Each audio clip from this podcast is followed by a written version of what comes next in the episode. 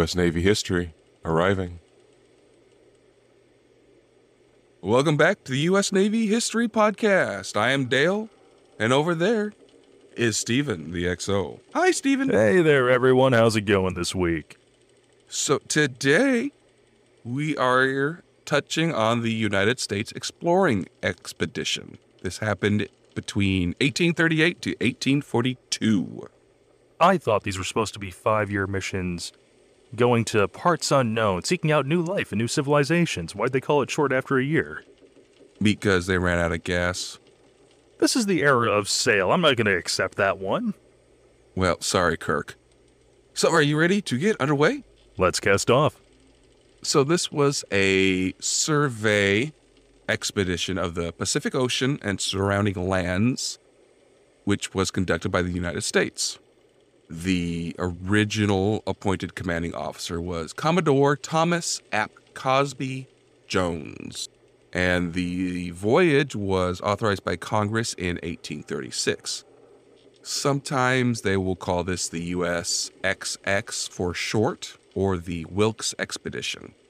In honor of the CEO appointed after Jones, Lieutenant Charles Wilkes. Now, the reason of this expedition was the importance of growth of science in the U.S., in particular, the field of oceanography. So this wasn't the United States trying to preemptively get more information on the, Pacific layout because they were intending on westward expansion because California became a state in what, 44? 49, something like that. Because I know the United States was eyeing up, all the way to the Pacific from as soon as westward expansion started kicking off. This was, on paper, launched because, hey, we actually want to explore and expand our knowledge. So California officially became a state in 1850. Okay. But yes, this is about science. So Congress gave President John Quincy Adams a little prod in 1828 because they wanted to send an expedition around the world. They understood that this would be a great benefit to the country by promoting commerce and to offer protection to the whaling and seal hunting industries, mostly in the Pacific Ocean. So at this time, those international voyages weren't just military flexes. Like, it actually had commercial value as well, just to show how wide-reaching and strong the nation was as a trade partner. Right. Congress was like, we're going to use public ships for this. But at the time, the only ships owned by the government capable of circumnavigating the world were Navy ships. Okay. So Congress decided that it be a naval expedition. Rather than, government-owned, but civilian in the equivalence of technology and whatever gear they'd be using. No, government-owned, government people. Just, it wasn't supposed to be military at first. Okay. So the sloop of war, your favorite one, the Peacock, yes, was decommissioned and broke in 1827. Why would you build me up just to tear me down like this? It was then rebuilt in 1828 and was intended as a exploration ship. She lives! And rechristened her the USS Peacock once again. Huzzah! So the funny thing is that funding was not authorized until 1836. For the Peacock to be recommissioned? For this whole project. So were they just handing out IOUs, like at some point Congress is going to authorize this? Don't worry, you'll get paid? Pretty much. Pretty much. My goodness. So even when this financial burden was lifted, there was another 2 years of alteration and formation and command before 6 ships moved down from Norfolk to Hampton Roads. And then they were joined by the tenders Seagull and Flying Fish.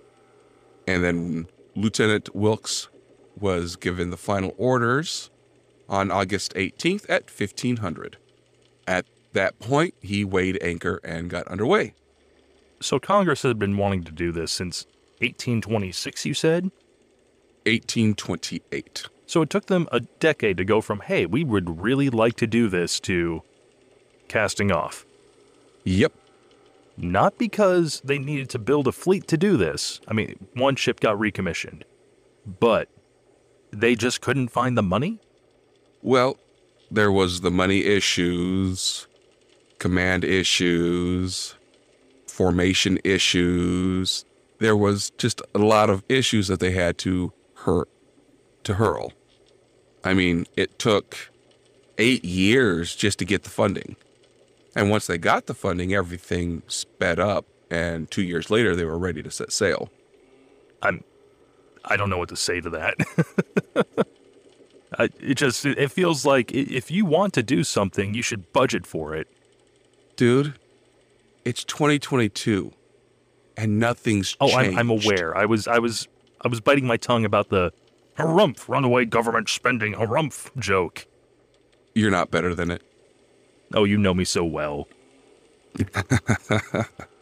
So, August 18th, they weigh anchor, get underway, and it takes them until 0900 the next day to finally clear the harbor due to very light breezes. Age of sail problems. And then 2 hours later, they are finally in the open sea. Well, it took 10 years. Let's get this journey underway. So Commodore Jones, he was the first one to be given the command of this squadron. But it seems it took too long for him, so he resigned. And that's why Wilkes has it now.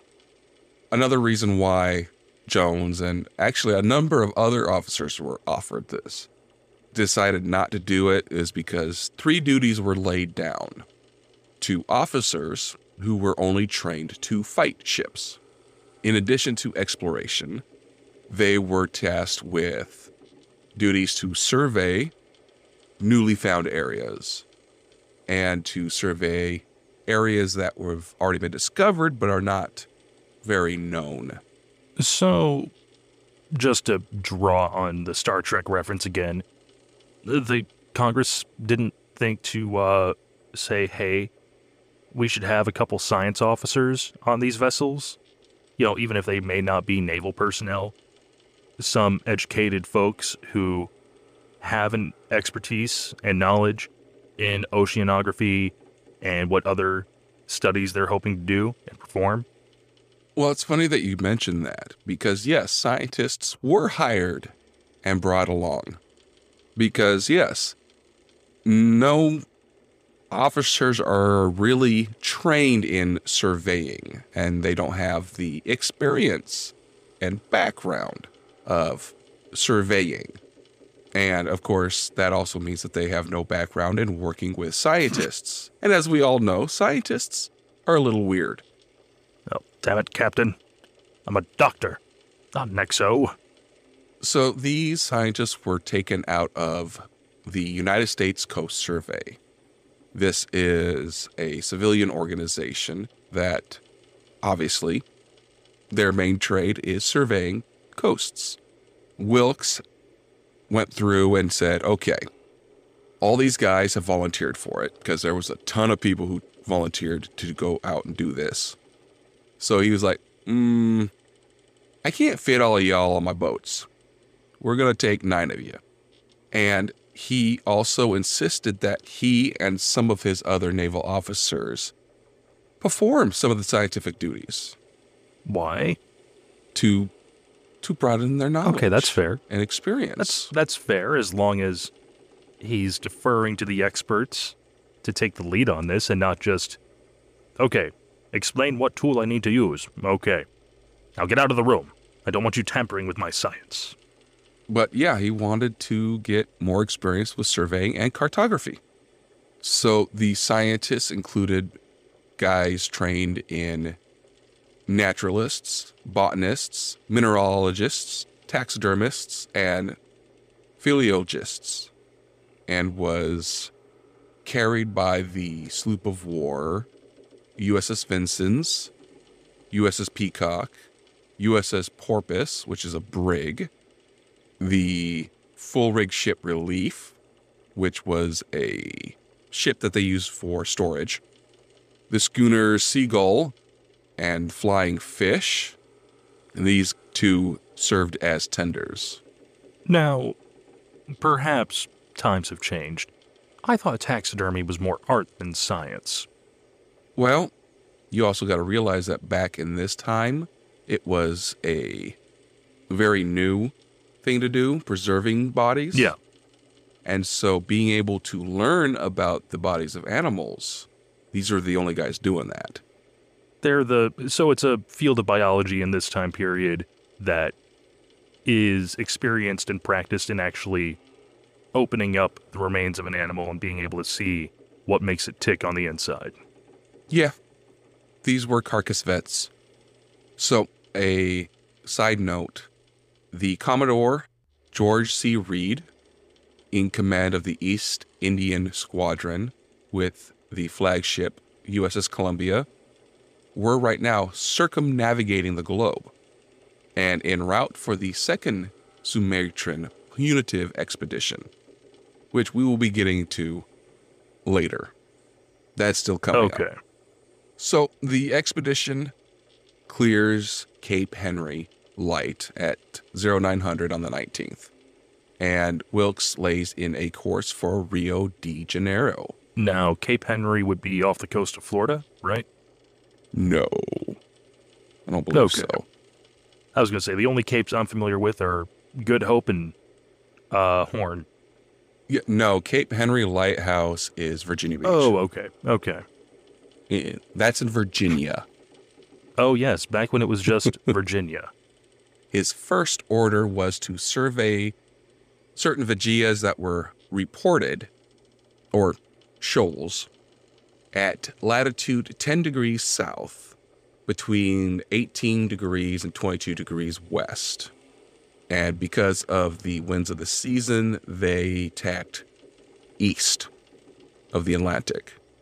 They then moved to the harbor of Funchal in the Madeira Islands on September 16th and did some repairs, and then moved southward and arrived October 7th at the Bay of Porto Praia in the Cape Verde Islands, and then finally arrived at Rio de Janeiro on November 23rd. The entire voyage from the U.S. to Brazil took 95 days. That feels like a lot longer than it should have. It's about twice the time normally used for a vessel that was going straight there. But they're also surveying. Remember, this is a scientific expedition. Yes, but it's a scientific expedition to survey the Pacific. We're in the Caribbean. I feel like that's been pretty thoroughly documented by the British and Spanish at this point. There's still stuff that you can explore on the way out there. But they weren't supposed to be surveying the Caribbean. Congress said the Pacific. I mean, I guess if the officers wanted to get some practice in with stuff that was already fairly well known so that the scientist on board could just check their work and be like, okay, yep, you did good, or no, the island is not shaped like a penis. Stop doing that, please. It was funny the first time. The 12th time, not so much. Well, I'll tell you what. Scientist listeners, will you please write Stephen and explain to him why it is okay to do some exploring on the way to where you're going to be exploring? Yes, please educate me. So, the Peacock needed repairs while they were at Rio de Janeiro, so they did not leave until January 6th. Now, from there, they moved south to Buenos Aires, and at the mouth of the Rio Negro, they passed a French naval blockade of Argentina's seaports. The European powers at this time were going to the aid of Brazil, and they were involved in the internal affairs of the Argentine Republic.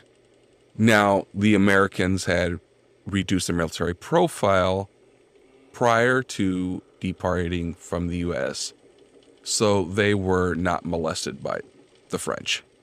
So, when you say reducing their military profile, do you mean they discarded most of their cannons at port before leaving, or...?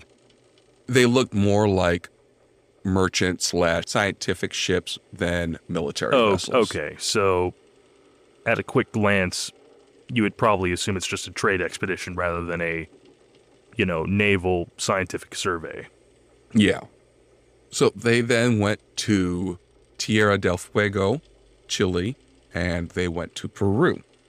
The Seagull and its crew of 15 were lost during a storm right off the coast of South America in May. Now, what were they carrying? I forget. The Seagull was a tender. Okay. So from there, they visited the Tuamotu Archipelago. Then they went to Samoa and New South Wales in Australia. So, you know, Britain's jail. And in December, they went from Sydney into the Antarctic Ocean, where they reported the discovery of, quote, an Antarctic continent west of the Baleny Islands. Wait a second. Nobody at this point had seen Antarctica and thought to brought it up. Maybe not this part of it. Oh, so they're thinking it might be a... They're not realizing Antarctica's one big landmass. Right. I mean, there's not many people have explored Antarctica up to this point. It was very hard to get to, and we had no aerial photography at this point. And it's not exactly a good place to be circumnavigating around. I mean, it's terrible, terrible place to be, really, even today. Inhospitable. Yeah, lots of frozen bodies. So this part of Antarctica was later named Wilkes Land. Now, at this point, there are discrepancies in the logs of various ships of his expedition, which suggests that they might have actually just been altered. So something might have happened here, because there is a controversy between the expedition of who saw Ice Island, 175 kilometers from the coast on January 16th, and then the coast itself on the 25th. A French expedition captained by Jules Dumont d'Urville saw the coast about 400 kilometers westward on January 20th and disembarked on the islet of Geolugi Archipelago, which is 4 kilometers from the mainland. So someone may be taking credit for somebody else's discovery, if I'm understanding you correct? Sounds like. Huh. Or it could be that they're misinterpreting icebergs as landmasses. I mean, that far south, or if you go far enough north, absolutely. Ice shelves, icebergs can look like an ice shelf off a landmass for sure. Yeah, I mean, they did say Ice Island. So we can only guess at what they were meaning at this point in time. Well, and I remember a few years back, there was a big break-off from an ice shelf in Antarctica about the size of Manhattan Island or something. So if they were seeing something like that, that was just kind of floating around the very South Pacific, they couldn't be blamed for thinking it was Antarctica. Yeah. So, to add on to the controversy, the commander of the USS Porpoise, Lieutenant Caldwalder, they saw the Jules Dumont expedition and deliberately avoided contact with them. Okay, but why? Did the journals not go into why? More than likely, it's to try to keep the controversy going to try to be saying, hey, we're the ones that discovered it first. You French guys, back off. But they did take mineral, algae, and animal samples while they were there. Okay. So, fun fact, in February of 1840, some of the expedition were present at the initial signing of the Treaty of Waitangi in New Zealand. I can't say I'm familiar with that treaty. What does it do? It is between the representatives of the British Crown and Maori chiefs from the North Island of New Zealand. It is a document of political constitution of the state of New Zealand and is highly significant in framing the political relations between New Zealand's government and the Maori population. Oh, okay.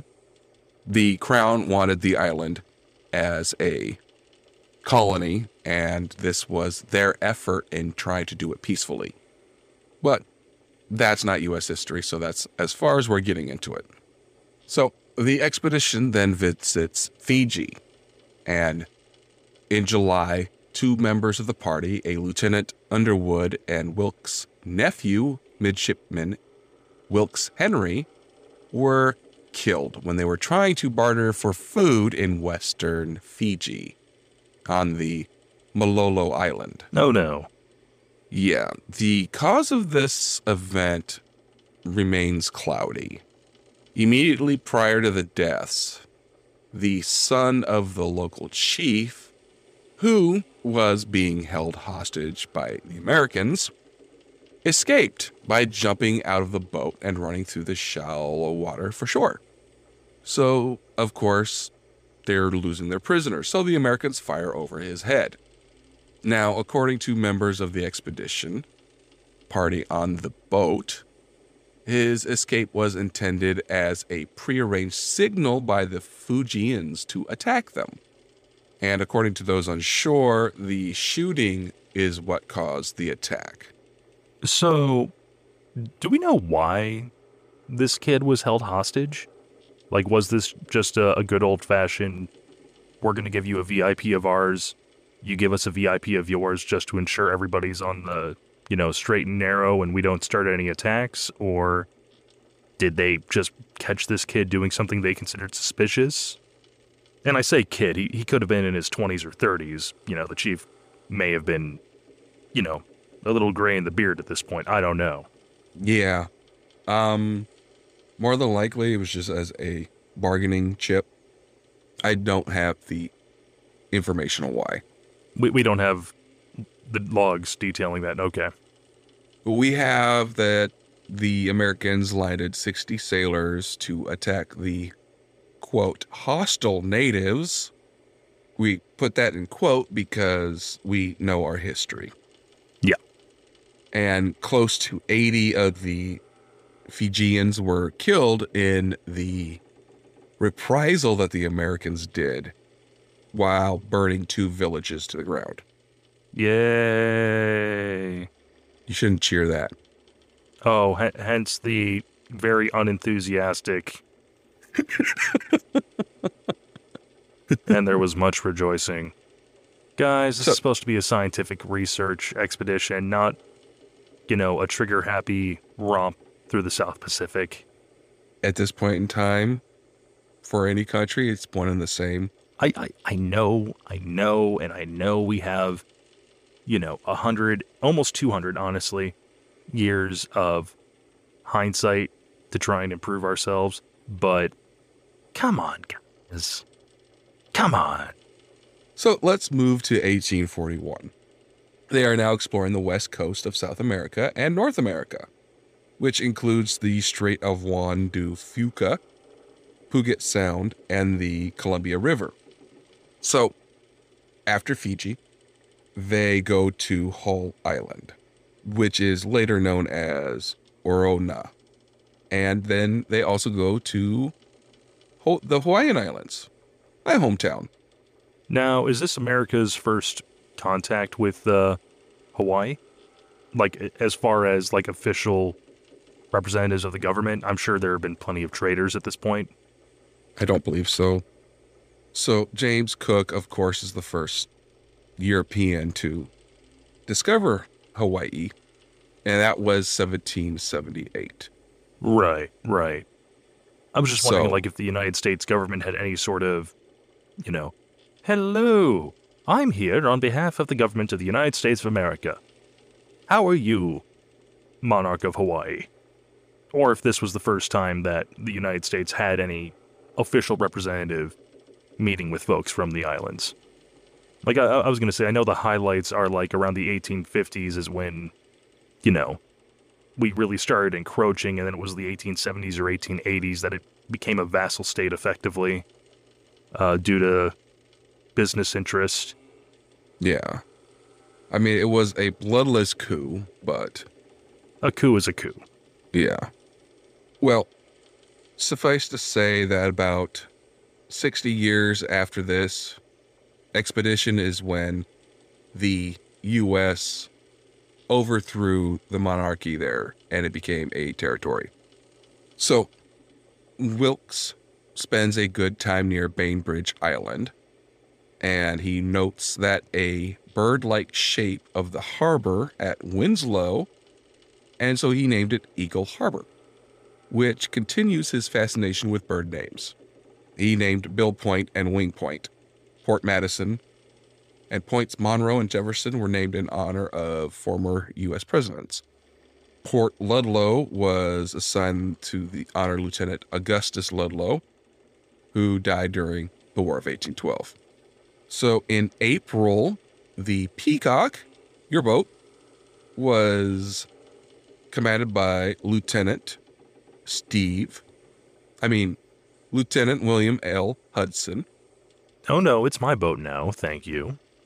And the Flying Fish, they both surveyed Drummond's Island, which was named for one of the Americans on the expedition. Now, Lieutenant Hudson heard from a member of his crew that a ship had wrecked off of the island, and that the crew of that ship was massacred by Gilbertese. It said that only a woman and her child were the survivors. So Hudson, being the brave American that he is, decides to land a force of Marines and sailors to search the island. Now, initially, the natives were peaceful, and his men were able to explore the island. But when they were returning to their ship, Hudson noticed a member of his crew was missing. So they searched the island again. They did not find the man and saw that the natives started arming themselves. So rather than the sensible, well, this is a tropical island. We are not familiar with all the wildlife in the area. And we're not familiar with the terrain. It's quite possible, you know, he was grabbed by an animal and eaten, or, you know, fell off a cliff or something. No, the natives must have done it, and they're arming themselves. It couldn't possibly be because we're making them nervous by, you know, staying here longer than we said we would be with an armed force. No, they must be feeling guilty. Well, remember the original reason that they're there in the first place. Ship was massacred by these people, apparently. Allegedly, yes. So he returns to the ship and talks with Hudson. And Hudson orders him to return to shore and demand the return of the sailor. So I don't know if I said the guy's name before, but Walker, he's the guy, the shore party guy, then went back to shore with his landing party and demanded that the natives return his sailor. And then the natives charge, forcing them back into their dinghies, and they row back to the ship. So Walker, Navy Ranger, is not the martial arts powerhouse that his name would suggest. No. If he was, the natives would be very afraid and would not mess with him at all. With a single roundhouse kick, he could have made that island reconnect with the mainland. Yes. So the next day, the Americans decide that they are going to bombard the island and then land ashore again. Jeez, that's not bringing a gun to a knife fight. That's bringing artillery to a knife fight. So they find about 700 warriors opposing them. But, of course, they really had no chance. Artillery, muskets versus spears. No Americans were hurt. 12 natives were killed. Unknown number of wounded. And 2 villages destroyed. This expedition really likes going for the double special with the villages. Mm-hmm. And these 2 boats did that at the island of Upolu, Samoa, as well, because of the death of an American merchant sailor, allegedly. You know, I'm beginning to think that the gunnery crews were just getting bored and looking for excuses. So, July 1841, the Peacock was lost. No! Not again! On the Columbia River, though they suffered no loss of life, because a man named John Dean rescued them by canoe. They were also rescued by an African-American servant of the Vincennes pursuer and a group of Chinook Indians. Dean also rescues the expedition's artist, Alfred Agate, with his paintings and drawings. He saved the art. Good man. So when Wilkes hears that the Peacock has been foundered, he stops working in San Juan and sails south and never comes back. I'm sure the natives are more than happy about that. He's so heartbroken that he never goes back to Puget Sound. So from modern-day Portland, Oregon, a shore party led by George F. Emmons was directed to go via an inland route to San Francisco Bay. So his party travels south along the Siskiyou Trail, which includes the Sacramento River, making this the first official recorded visit by Americans to Mount Shasta in Northern California. I'm just thinking, is there a nice and easy natural path between, you know, Portland to the Bay Area? Not at this time. That's what I'm saying. Like, you know, nowadays you have interstates, but I'm pretty sure there's more than a few mountains and not a convenient river connecting those 2. Backpacking, dude. It's not easy. That's why you and I let the ship carry us. We'll get you up some mountain passes here soon. Oh, no. PRT's coming up. Oh, no. So they rejoined the ships in San Francisco Bay. They pretty much got dropped off there, and the ships went, bye, and set sail south. And they went by foot. At this point, they survey San Francisco and its tributaries and produces a map of Upper California. They then head back out into the Pacific to visit Wake Island in 1841. And returned by way of the Philippines, the Sulu Archipelago, Borneo, Singapore, Polynesia, and the Cape of Good Hope. And then coming back to New York on June 10, 1842. Now, as you can imagine, Wilkins did not have a good relationship with his officers, because of his self-proclaimed status as captain and commodore, because he was the only one to volunteer for the job. Right. You have a junior officer who, because no one else wants it, who has now appointed himself to be CEO of a lot of people that, in a military sense, outrank him in years and actual rank. Yeah, because he had the captain's uniform on, he had his pennant on, and he was a lieutenant. Oh, buddy. So this ticked off people of actual captain rank. Similar rank, yeah. Or better rank. And, of course, he's a little lieutenant. So the power goes to his head a bit, and he mistreats many of his subordinates. Which, in many cases, are actually his seniors. Yeah.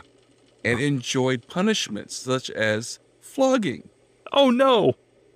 And this, of course, resulted in controversy when he got back to the U.S. He was court-martialed, but was acquitted on all charges except of illegally punishing men in his squadron. So he was attached to the Coast Survey from 1844 to 1861. He was engaged in preparing the report of the expedition. So it took another 20 years for the report. 28 volumes were planned. 19 of them were published. That's a lot of notes. Yeah. He personally wrote the narrative of 1845 and the volumes Hydrography and Meteorology of 1851. The narrative contains material concerning the manners and customs of political and economic conditions in a number of places that were little known. And he did contributions in reports from James Dwight Donna on zoophynites in the geology book and the Crustacea book, and a number of little articles and reports. He also published the Western America works, which included California and Oregon, and the Theory of the Winds. And this is all digitalized at the Smithsonian. So this expedition actually played a major role in the development of 19th century science, particularly with the growth of the American scientific establishment. Many of the species and items found by the expedition helped them form the basis of a lot of the Smithsonian's collections. So here's a question for you. What do you think the Navy sailors called the scientists? All right, let's see. 19th century, relatively uneducated by that time period in regards to academics. Probably didn't think too kindly of these guys because they were just, from their perspective, you know, consuming supplies and not actually contributing to the ship. Shipwives? No. They were called clam diggers or bug catchers. Not bad. You know, that's actually a lot. That I like that. Yeah, it's not bad. I mean, if somebody called me a bug catcher or a clam digger and I was a scientist, like, yes, I am. Thank you for noticing. So these bug catchers explore 280 islands. Wow. During this time, mainly in the Pacific. So roughly a 4-year journey. Of that 4 years, maybe 2 and change are in the Pacific. That's almost an island every 3 or 4 days. Well, they're also explored and mapped 800 miles of Oregon. They cataloged 60,000 plant and bird specimens. Holy crap, they were busy. Yes. They collected 648 species of seeds. 254 live plants were collected, which later these were put into the Botanic Garden. So yeah, this was a very important scientific expedition done by the U.S. Navy. Had a few, you know, not so great spots over the course of its expedition, but yeah, that's a good final result. Yeah, only 92 natives lost their lives. That's actually a little bit of self-restraint for the folks at this time. Not that that's a good number. The good number would be 0, but... And we lost 30 men and 2 ships. Peacock. I'll never forget you. So that is the expedition. How you feeling? I'm feeling like, you know, seeking out new life, accomplished. New civilizations, they could have done better. Well, they sought them out. They just didn't treat them right. Yes. But I feel like the treating them right is kind of implied. Not during this time. Not during this time. That's... They're all racist bastards. Yes. Every single one of them. I also learned the importance of not going mad with power if I put on my captain's uniform while you're sleeping. Wait, you have a captain's uniform? No. I borrow yours. No wonder it's stretched out. Well, that's just hurtful. Do you at least clean it afterwards? I spray it with body spray. That's good enough. All right, I gotta get new locks. All right, guys. On that note, we're going to go ahead and get out of here. You can reach us at U.S. Navy History Podcast at gmail.com, or you can tweet at us at USN History Pod. Steven. It's Captain's Vast Time. Well, before we sign off, if you guys would be so kind as to write a review, we know you're listening. We can see the numbers. Stop hiding. Tell us what you think, what we can improve upon. The more stars, the better, but we appreciate your honesty. And if you'd like, we can even read your review on the air. With that, we wish you fair winds and following seas. See you next week.